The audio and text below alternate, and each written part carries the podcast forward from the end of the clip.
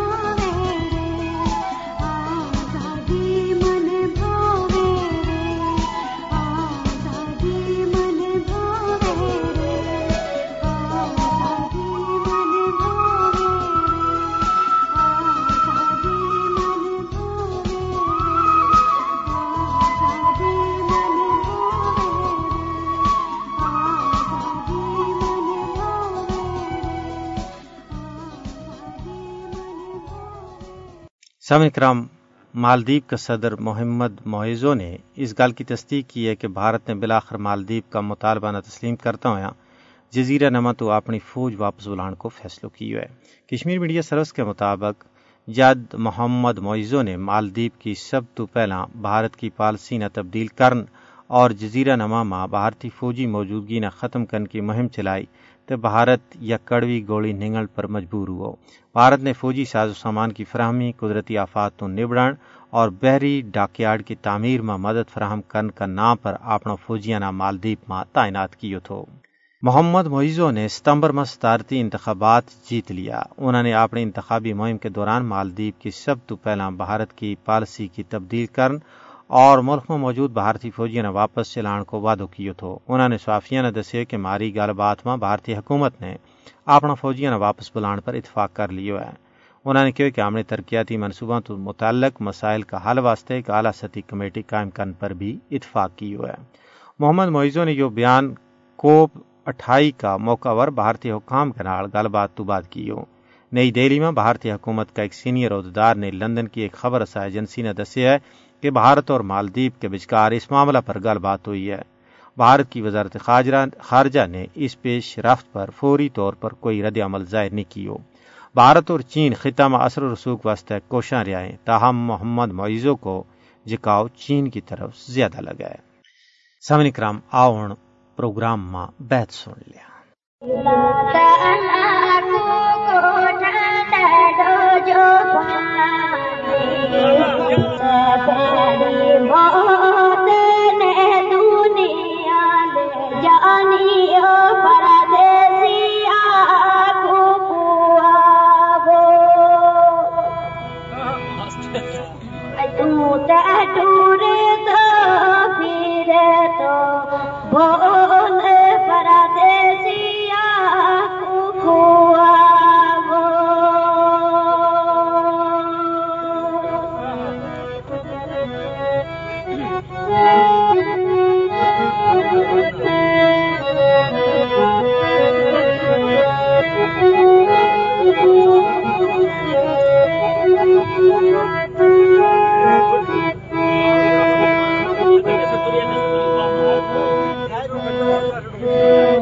وہ کو جلوہ